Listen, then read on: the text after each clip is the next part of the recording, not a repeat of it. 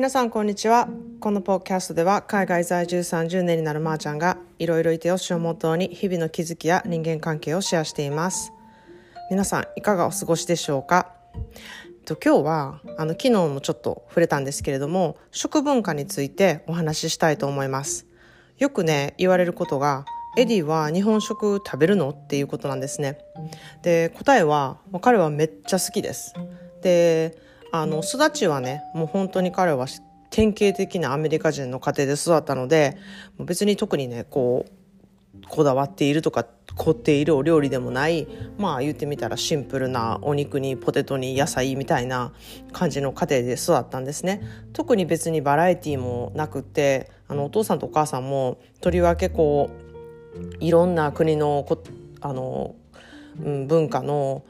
食に興味を持っていたっていうわけでもないですしいまだにちょっと抵抗があるどちらどちらかというと抵抗があるっていう感じの方なので、うん、あの本当にシンプルに同じような感じのものをずっと食べて育ったって感じなんですね。だけどあの高校生の時に会ったエディの友達がミャンマーの方でそのミャンマーの家庭料理をねあまあ、ミャンマーの家庭料理ってちょっと中華料理系に似てるんですけれどもそのね、まあ、アジアンフードですね。友達の家で食べてあの、まあ、夕食に呼ばれてから家に帰ったりとかそういうことをねすごくよくよくするようになってからおこの世の中にはこんな美味しい家庭料理がいっぱいあるんやみたいなことを知るきっかけになってまあ本当にそのあのお母さん私も今でも知り合いなんですけれどもあの本当に手料理がすごく上手なんですね。なのでそのお母さんの手料理の影響でエディは日本食がすごく好きになったんじゃないかなっていうふうに思ってるんですね。でこう彼はどちらかというとコテコテなお料理っていうよりかはシンプルな本当に和食とか煮付けとかが大好きであの一番ね好きな食べ物はねナスの田楽なんですよ。あとはあのレンコンの煮たものとかとにかくレンコンと日本のナス使ってたらもうめっちゃいいみたいななんかすんごい好きなんですね。であの味噌風味とかお出汁とかがやっぱすごい好きなんですね。なのでそういうところはねめっちゃ助かるんですよ。でも良きも悪きも細かいところっていうのがわからないんですね。でなので私が別にあのめちゃくちゃこだわって出汁を取るとかあのしなくてもある程度の出汁の味がしていればあいいやんみたいな感じなのでこう細かい出汁のことが分かってくれなかったりとかまあすごいこだわってる味が分かる人っていう人はいるじゃないですか、まあ、そういう人だと多分分かると思うんですけれどもなんか結構あのそういうことにはあまりこだわらない人なのでもう作ってる側からすればめちゃくちゃ楽なんですね。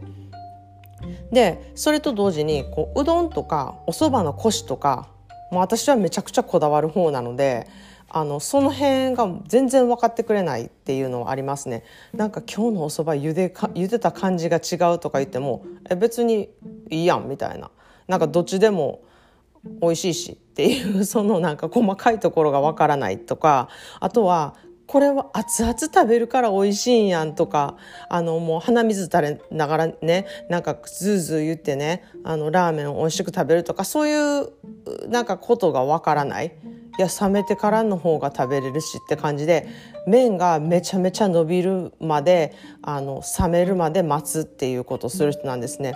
なので結構アメリカのラーメン屋さんあるあるなんですけれどもあの出てきて結構待ってる人多いんですよ。そこに氷入れたりとかなんかしてる人めっちゃ多いんですね。伸びるやんみたいな。でもそういうとこあんま気にしないっていうところはやっぱりなんかこう日本のこの麺のコシとかをねあのこだわってやっぱりね、ラーメン屋さんの人も作ってるじゃないですか。なんかそういうところこう汲み取って食べるっていうことが日本人はすごくうん、事細かいところまでこう味わってるなっていうふうに私はすごく思うんですね。なのであの猫舌なのでね冷めていないと熱熱いものも美味しいって感じへんしあの熱くて食べられへんっていうのがあるのであの私はねよくエディの分は先によそって置いていくこと置いておくっていうことをよくするんですね。みんなで一緒に食べるっていう頃にはもう冷めてるみたいななんかお子ちゃまよみたいな感じなんですね。なのであのお蕎麦とかねおそうめんとかもお汁につけて食べるタイプが結構ほとんどなんですね。そうするとこうあのずっとつゆに使ったまんまとかじゃないのででしかもそういうおつゆってあの冷た冷たいものが多いのでこうディッピングして食べるっていう方がうちはめちゃくちゃ多いですね。でおうどんとかも結構先に分けておいて食べる前にちょっと冷めたおつゆを上からエリーの分だけかけるとかいうそういうちょっと工夫とかもしていますでも私はもうめっちゃ熱々であの一緒にあの麺も熱くなったところを食べたいのでなんか自分はそういうふうにしてるんですけれどもなんかエリーの分はなんか冷めても、まあ、ある程度コシがちゃんとあってドロドロでないうどんをこう出すような工夫はしてるんですね。でまあ、うん、あの伸びきってね例えば伸びに伸びきった麺をね出したところでもあこれはこれで美味しいやんみたいな感じで思ってくれる人なのでなんか何を食べても美味しいって思う人なんやなみたいな感じで微妙な気持ちになるんですね。めっちゃ頑張ってコシとかをあのこだわって出してもまあ一緒っていうところで。まあ、ありがたい反面あの普通おうどんってこんな汁気吸って食べるもんちゃうねんけどなみたいな なんかそういう風な微妙な気持ちでね出してる時はあるんですね。なのでこう私のね日本食スキルはめっちゃ適当になっていくっていう 言い訳もあるんですね。こうやっぱ食べてくれる人が味にうるさい人って作るスキルってめっちゃ上がってくると思うんですよ。だけど私は自分の好みの味はね知っていますけどあの、まあ、エディに合わせてるとこう本来のものじゃない みたいになってくるので、まあ、自分のね好みの味を知って、まあ、それに合う料理を作ってね自分が食べれたらそれでいいかなっていうふうに思ってるんですね。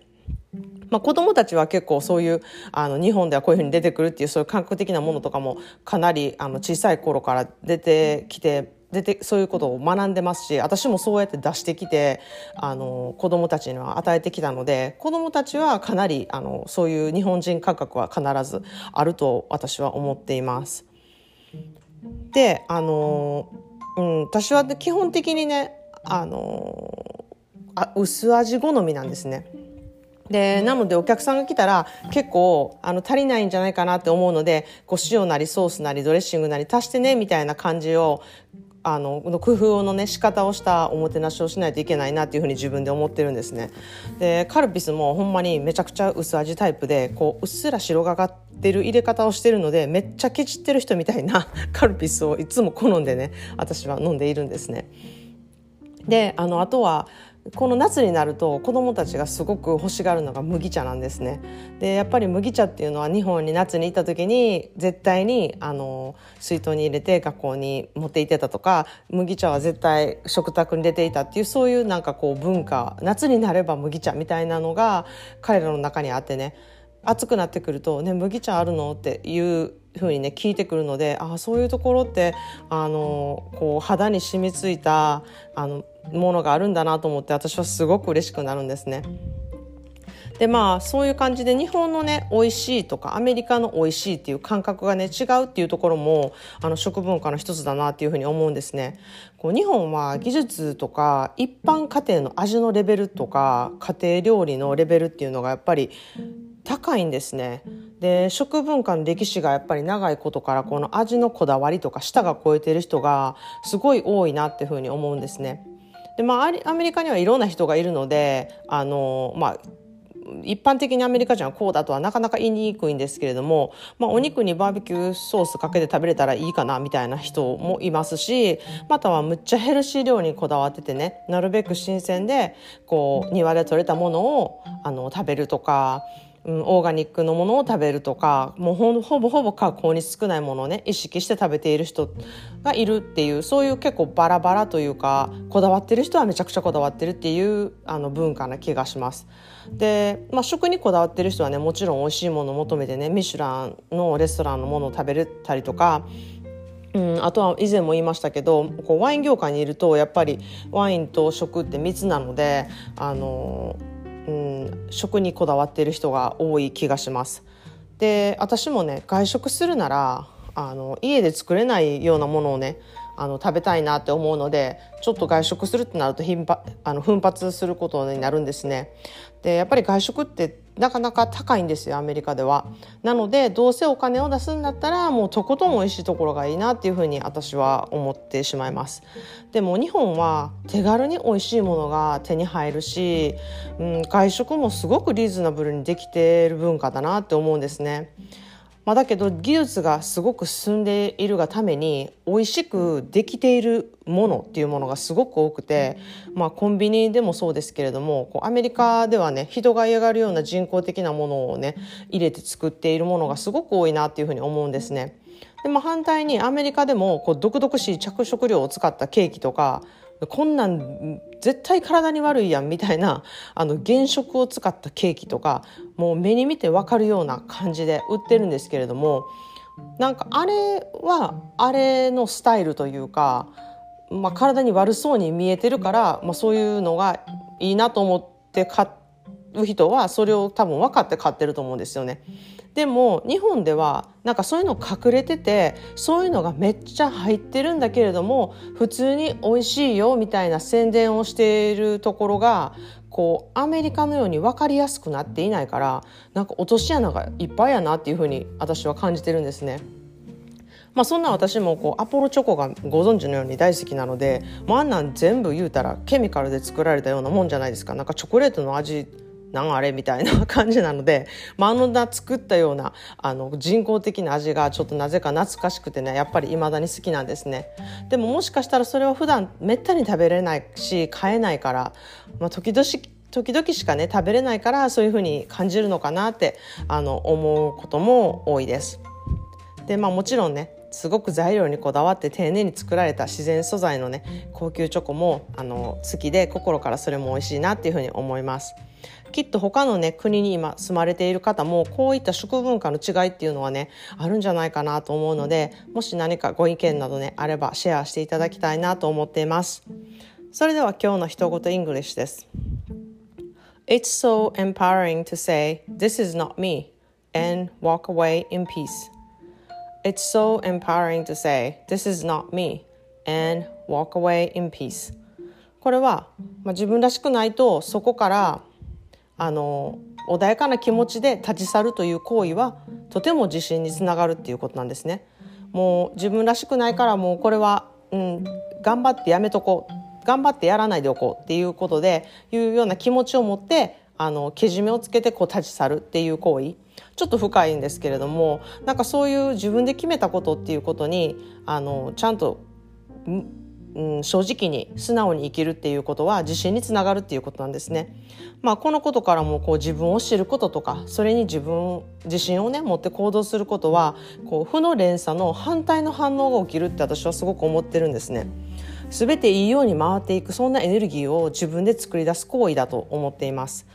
私が現在ね行っているセルフケアサンデーではそういうエネルギーを出せるようにこう課題のワークをしてもらったりとかそういったね